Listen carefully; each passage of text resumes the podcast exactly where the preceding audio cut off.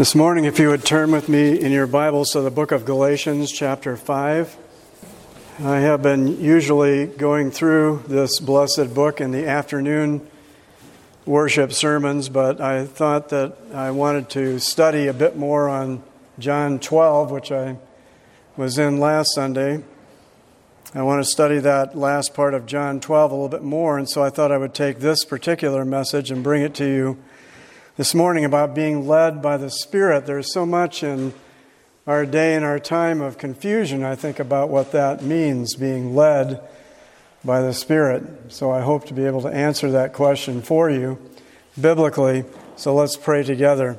Father, thank you for this time around your word. And we pray, O Holy Spirit, that you will lead us further into the truth of how you lead us and the work that you do in our heart and our mind day by day. We pray also that we would see that we are a part of the greater body of Christ, your church, and help us to understand that you lead us to a greater involvement in that holy way as well, in terms of our being involved in a local church of your people. So bless us this morning as we study the subject we ask in Jesus' precious name. Amen. Now I'm going to read to you Galatians chapter 5, and I'm going to begin in verse 16 and read down to verse 18. I say then, walk in the Spirit, and you shall not fulfill the lust of the flesh. For the flesh lusts against the Spirit, and the Spirit against the flesh and these are contrary to one another, so that you do not do the things that you wish. But if you are led by the Spirit, you are not under the law. So at this hour, I want to look at the two ideas which are being conveyed to us here by the Apostle Paul in verse 18 that of being led by the Spirit and are not being under the law. And this subject, I trust, will be something that will be profitable to us. It will bring us comfort and peace to us who are believing, uh, especially if we have a tender conscience. And it will bring a strengthening to our faith and to our obedience as we go about to please our Lord in all that we do and say. First of all, what does it mean to be led by the Spirit? Well, to be led by the Spirit in the context of this passage is to be personally directed by the Holy Spirit's powerful working in your heart and your mind as a Christian. It's by His working that you will be led into a sincere obedience to the Word of God. You will be led into the will of God in every particular in relation to the truth of the Bible. This directing and working of the Holy Spirit leads you, the Christian, in your everyday experience in relation to two major activities which you will engage in. That is, first of all, if you are wise, you will be putting sin to death in your heart and in regard to the actions of your life if they are sinful. And second, you will be pursuing righteousness and holiness in accordance with the truth and all the moral commands which are found in the Bible. Now, the Bible itself tells us that these activities do not take place to the glory of God, and you're making progress in them without the work of the Holy Spirit in your heart and your life. So it's very important that you understand that all of these activities take place in connection with the fellowship and communion that you are having with the triune God as you go about to do them. There's a beginning in this leading of the Spirit. It begins when you hear the gospel concerning Christ, and then the Holy Spirit creates in you a thirst in your soul to know Christ and to desire to deal with your sins. I want you to look with me over at John chapter 7 and verses 37 to 39. It says here on the last day that great day of the feast, Jesus stood and cried out, saying, If anyone thirsts, let him come to me and drink. He who believes in me, as the scripture has said, out of his heart will flow rivers of living water. But this he spoke concerning the Spirit, whom those believing in him would receive. For the Holy Spirit was not yet given because Jesus was not yet glorified. Now, as you can see here, that it is that the person who thirsts is the person who has a desire to know the meaning of life. The meaning of life is to know God and his Son, our Lord Jesus Christ. And a person must come to Jesus and drink in a spiritual sense to have eternal life. Whether you know it or not, this spiritual thirst is created in the heart of a person who is a sinner by nature and practice. In other words, a person is living their life to themselves, but they want to know the meaning of life. Perhaps they feel empty inside. They cannot figure out why they're so empty inside. And they think about God sometimes, and they think about whether they can come to know God, whether uh, God is real, whether God can personally reveal himself to them. They have this thirst, but I'm saying that thirst is created in them by the Holy Spirit.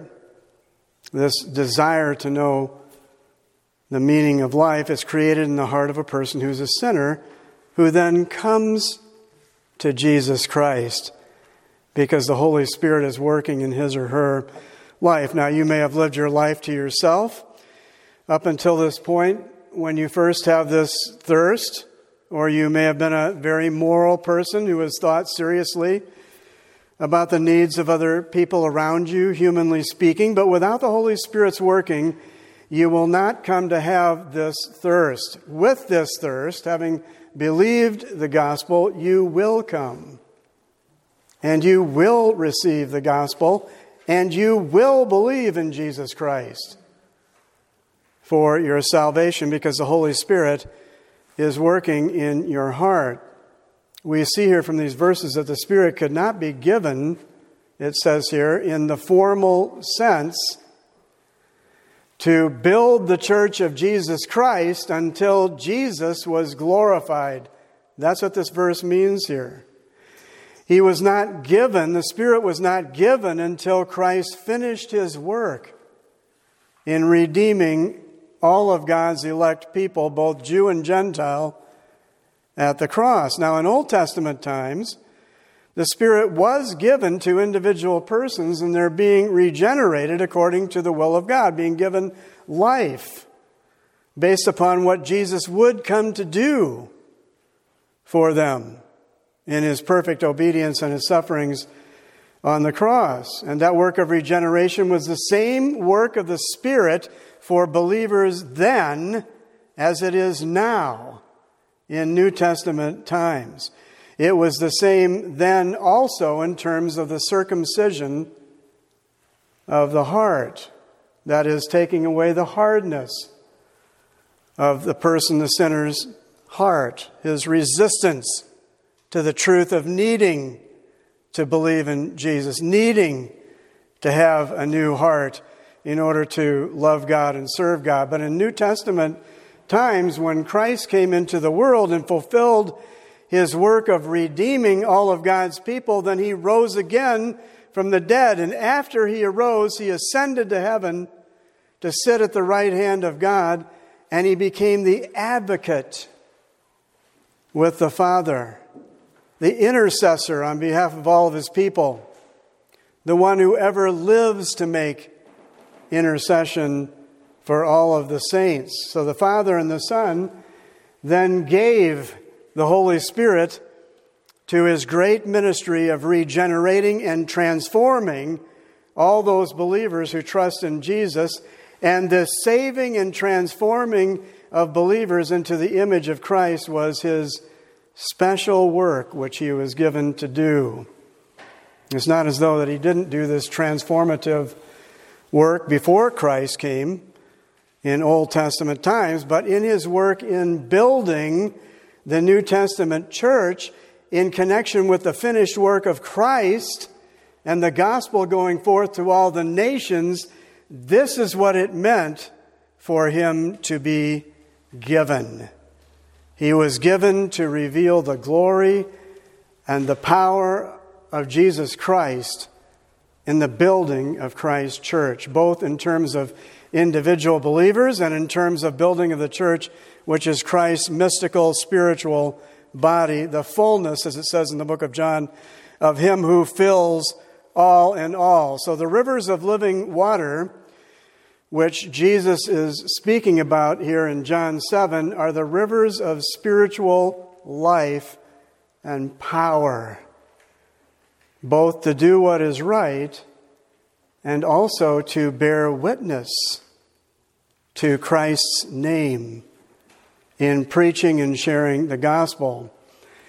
That his name is the only name given among men whereby men must be saved.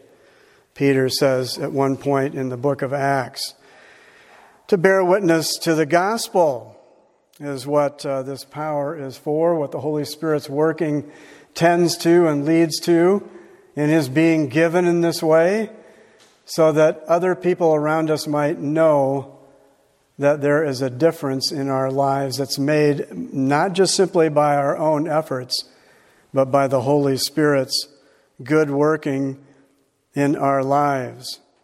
This was the greater work which the Spirit would be given to do after Jesus was glorified. I'm saying, and he would lead all believers then into all the reality of the life and the power of Jesus Christ to obey God's word and to do his will in accordance with your own truly wanting to do that will.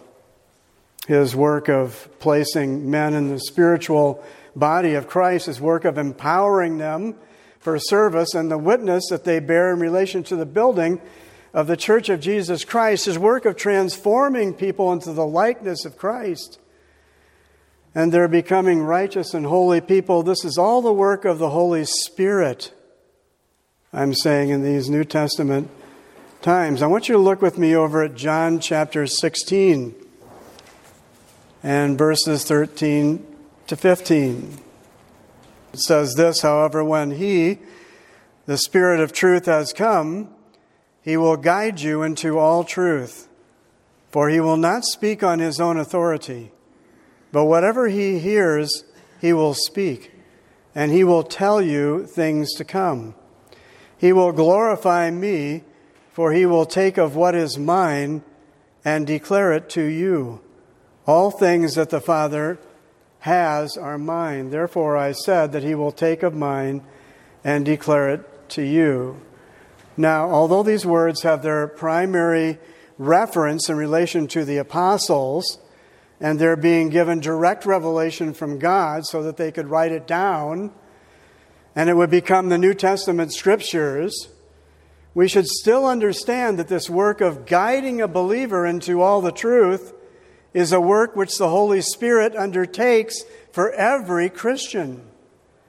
We are not guided, by the way, infallibly, as the apostles were in writing the scriptures, but we are most certainly being guided into the truth. And I'm saying it's a work that the Spirit undertakes for every true Christian. And we are not guided infallibly, that is to say, we don't always respond in obedience the way that we should, but we are being most definitely guided. This is what I want you to see. We're being led into all the truth of what the Lord would have for us as individual Christians. That is, as we trust in the Lord Jesus and as we seek to understand the Bible to do it, we're going to find power to do so. And that power comes to us from the Holy Spirit. Let me give you an example of a man who was led by the Spirit to find Christ in this way that I'm talking about. For in his finding Christ, he would also find assurance. And he would also find consolation. These are some of the very things that Paul is trying to teach us through this verse that we're studying here this morning. Luke chapter 2, if you want to turn over there with me, very famous passage of scripture that's usually read around Christmas time. Verses 25 to 32. It says here, And behold, there was a man in Jerusalem whose name was Simeon, and this man was just and devout, waiting for the consolation of Israel. And the Holy Spirit was upon him. And it had been revealed to him by the Holy Spirit that he would not see death before he had seen the Lord's Christ. So he came by the Spirit into the temple. And when the parents brought in the child Jesus to do for him, according to the custom of the law, he took him up in his arms and blessed God and said, Lord, now you are letting your servant depart in peace, according to your word, for my eyes have seen your salvation, which you have prepared before the face of all peoples, a light to bring revelation to the Gentiles and the glory of your people Israel. And Joseph and his mother marveled at those things which were spoken of him. Now, I hope that you'll understand that this man, Simeon, was a man who already knew the Lord before he had this great experience of being able to hold Christ in his arms. But I believe that there are spiritual lessons here on how the Lord leads a person, which we can apply to ourselves. The Holy Spirit can lead us to a certain place, geographically even. He can lead us in such a way that we will find what we have been looking for, what we are looking for. He did so with Simeon. The Lord, the Holy Spirit, had already revealed to him that he would not see death before he had seen the Lord's Christ. He believed what had been revealed to him. Now, dear believer, I must pause here and say and ask this question Have you understood that great and precious promises have been given to you of what God will do for you through Jesus Christ the Lord. If you have understood that, then will you not believe that in his time that he will answer all of your prayers which are according to his will? Will you not believe that he will bring to fruition your experience of the great and glorious things that he intends to give you and He's going to do this freely in your experience, freely in your life, based upon the great sacrifice that He made in living His life for you and then dying for you on the cross. He leads the seeking soul, first of all, to salvation. And He leads the seeking saint, that is you and I who believe in Him, to find everlasting comfort and consolation by the grace of Christ. So Simeon was brought, he was led by the Spirit into the temple at the very time that Jesus' parents were bringing him there, and Simeon knew that this was the child that he had been looking for for such a long time, the one he called the consolation of Israel.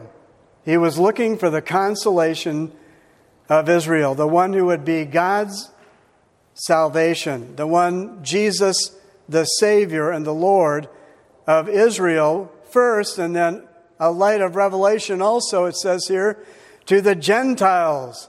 He took him up in his arms. He knew the peace of God which passes all understanding. He knew that God would most definitely and certainly bring salvation to all of his dear people, even sinners who are unworthy of the least of his mercies. So I'm hoping that you will see that everything that you are looking for in life is directly related to how you are led. Are you looking to become more righteous and holy as a person?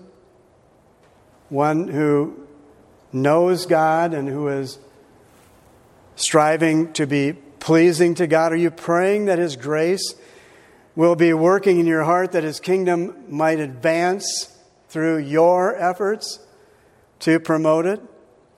Because success in these efforts will only come when you begin to pray that the Holy Spirit will lead you into the reality of pursuing and finding the spiritual realities of living a righteous and a holy life and holding sweet communion with your Lord and not grieving the Holy Spirit. Now, the Spirit's going to be striving with you to lead you to the place where you will be walking with Christ more closely. And if you're praying and seeking to overcome the world, and you greatly desire to mortify the fleshly desires of your heart, which would lead you astray from God, then the Holy Spirit will lead you, I'm saying, into the reality of spiritual victory in these areas of the meditation of your heart, because it says, as a man thinks in his heart, so is he. The Lord knows how you think, and the Spirit knows how to lead you. I want you to look with me over at Matthew chapter 6 and these very famous verses in verses 9 to 13. It says this, and these are the words of Jesus concerning the Lord's Prayer or the disciples' prayer. In this manner, therefore, pray, Our Father in heaven, hallowed be your name. Your kingdom come. Your will be done on earth as it is in heaven. Give us this day our daily bread and forgive us our debts as we forgive our debtors. Watch this. And do not lead us into temptation, but deliver us from the evil one. For yours is the kingdom and the power and the glory forever. Amen. So you see that being led by the Spirit, you will learn to pray in this very way. Do not lead me into temptation, but deliver me from evil or the evil one. Why should the Christian pray this way? He should pray this way because he knows that apart from the Spirit's help, and aid that he's very weak and he will not be able to stand against the temptations of Satan or the de- desires of his flesh. But the Christian prays to be delivered from evil when he's trusting in Christ. Let me ask very simply again is this something that you are doing, dear Christian? Are you praying to be not led into temptation, but rather delivered from evil. That's the way that you and I should pray on a regular and daily basis, that we should pray that way. I want you to see some things here, too, about uh, Christ being led by the Spirit, because Christ was strong enough to overcome the evil one. And I want you to uh, think with me about Matthew chapter 4 and verse 1. This is when Jesus was going out into the wilderness.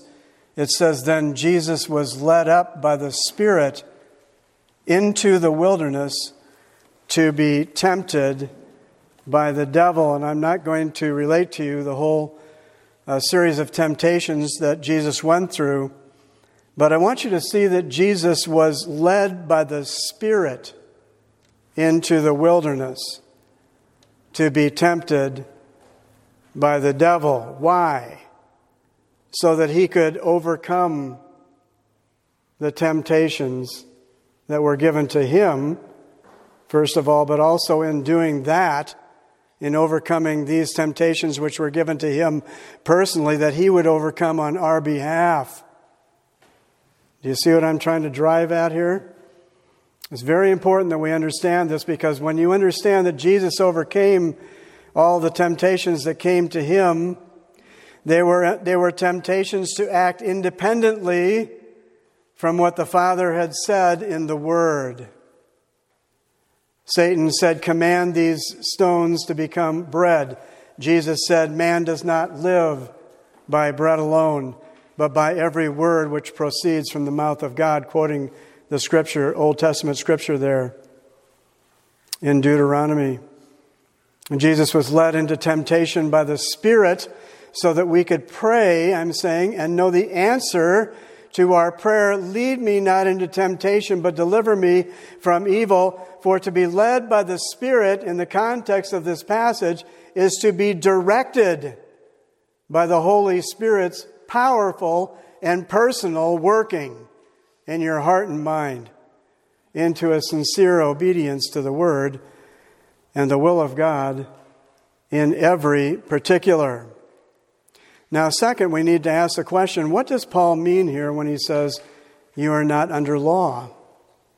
Well, first, we need to see that we are not under law as a covenant of works. And I want you to turn with me over to Romans chapter 3, verses 27 to 31. It says here, Paul says here, Where is boasting then?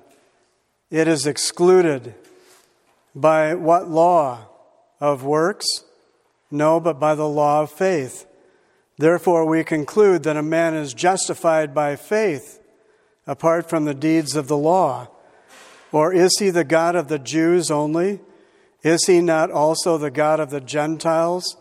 Yes, of the Gentiles also, since there is one God who will justify the circumcised by faith and the uncircumcised through faith. Do we then make void the law through faith? Certainly not. On the contrary, we establish the law. So we see here that we're not under the law as a covenant of works, as though salvation were by the works of the law. We are saved by grace through faith, and that not of ourselves. It is the gift of God. But does this mean that we no longer have any responsibility to keep the specific commandments of the Ten Commandments? No. Christ, in fulfilling the law, it says here, on our behalf, he established it. Do you see that? That he, by his perfect obedience to it, he fulfilled it and he has given it back to us to keep. And he's given it back to us to keep not in a rigorous way of the letter, in a, in a demanding sense of perfection, but out of love, rather going about, we'll go about to keep it and to do it by the grace of Christ and by the power of the Holy Spirit. And we do this out of love to God and Christ for giving us such a great salvation. It is our responsibility, I'm trying to show you, to keep the commandments of God. But we are not under the law, which would condemn us at many points, uh, even as a believer. Uh, even if we, if we tried to merit salvation or we tried to uh, make ourselves acceptable to God through our, the best of our good works, still it would not be sufficient. It would not be adequate. Why? Because it would not be perfect before the Almighty. So we need to see that Christ died in order to deliver us from the dominion of sin. That is the ruling, reigning power of sin in this life. And in the next, in the next life, He will deliver us from the very presence of sin altogether. And so we know that the power of sin is broken and that we have been set free. And so, what is, the, what is the conclusion then? We ought not to let sin reign in our mortal bodies. Look at Romans chapter 6, verses 11 to 14. Likewise, you also reckon yourselves to be dead indeed to sin, but alive to God in Christ Jesus our Lord. Therefore, do not let sin reign in your mortal body that you should obey in, in its lusts. And do not present your members as instruments of unrighteousness to sin, but present yourselves to God as being alive from the dead, and your members as instruments of righteousness, for sin shall not have dominion over you. For you are not under law, but under grace. So you can see here Paul's reasoning, can't you? Your responsibility as a Christian is to present the members of your body to God as instruments of righteousness. Sin shall not have dominion over us because of what Christ has done for us in his perfect obedience to the law. This perfect obedience was imputed to us and received by us by faith, and his sacrifice of sufferings and death is received in the same way by faith. And that's the basis of our being justified, declared righteous, forgiven of all of our transgressions and sins, the whole body of them. Not just one or two, or not just in the ongoing sense, but the whole body of sin that it might be done away with, as Paul says in another place. So you can uh, see that this is our responsibility can't you? Since sin will not have dominion, it won't have any ruling, reigning power over you. This is a good thing for you and I to think of. You don't have to sin. Now, I'm not saying that you don't have the flesh still remaining in you. You do have the flesh still remaining in you, but you do not have to sin because you have been set free from sin. And sin no longer can rule and reign over you because Christ has dethroned it in your life. Do you see that, dear Christian? If you see that, then you will make better progress in obedience, in righteousness, and in holiness because you will understand the basis for everything that you're doing in living the Christian life is not you and your efforts, but it's Christ and what He's already done and what He's doing now in your life by the power of the Holy Spirit working in you to help you on to greater obedience and greater freedom to learn and do what is pleasing to God. So, the expectation of the Holy Spirit who is given to us is that, that you would let Him lead you into the truth and into all righteousness.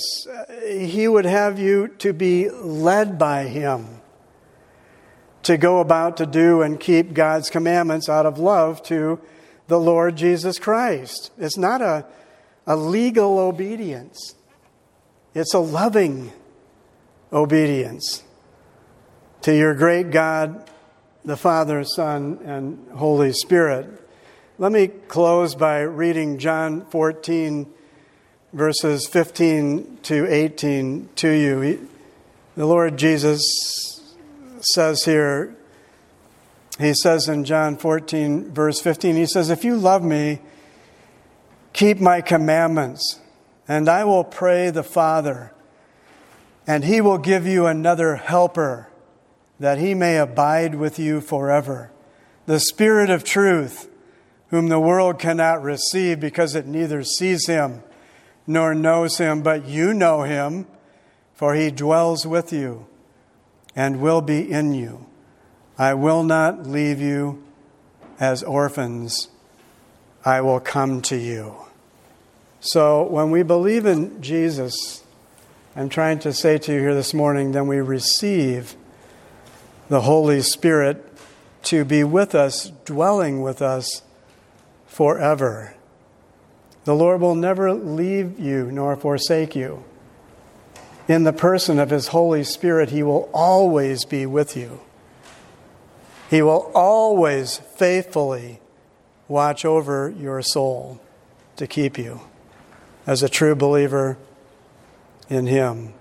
And He will lead you step by step, and you will know the reality of this into greater obedience to the Lord so that you can look back in your life and say, I'm not the person that I once was. Not only before I was saved, but I'm not the same person that I was when I was first saved. Because the Holy Spirit has been leading me into the truth and giving me the power and the strength and the wisdom to know how to keep His commandments in such a way that I can glorify the Father.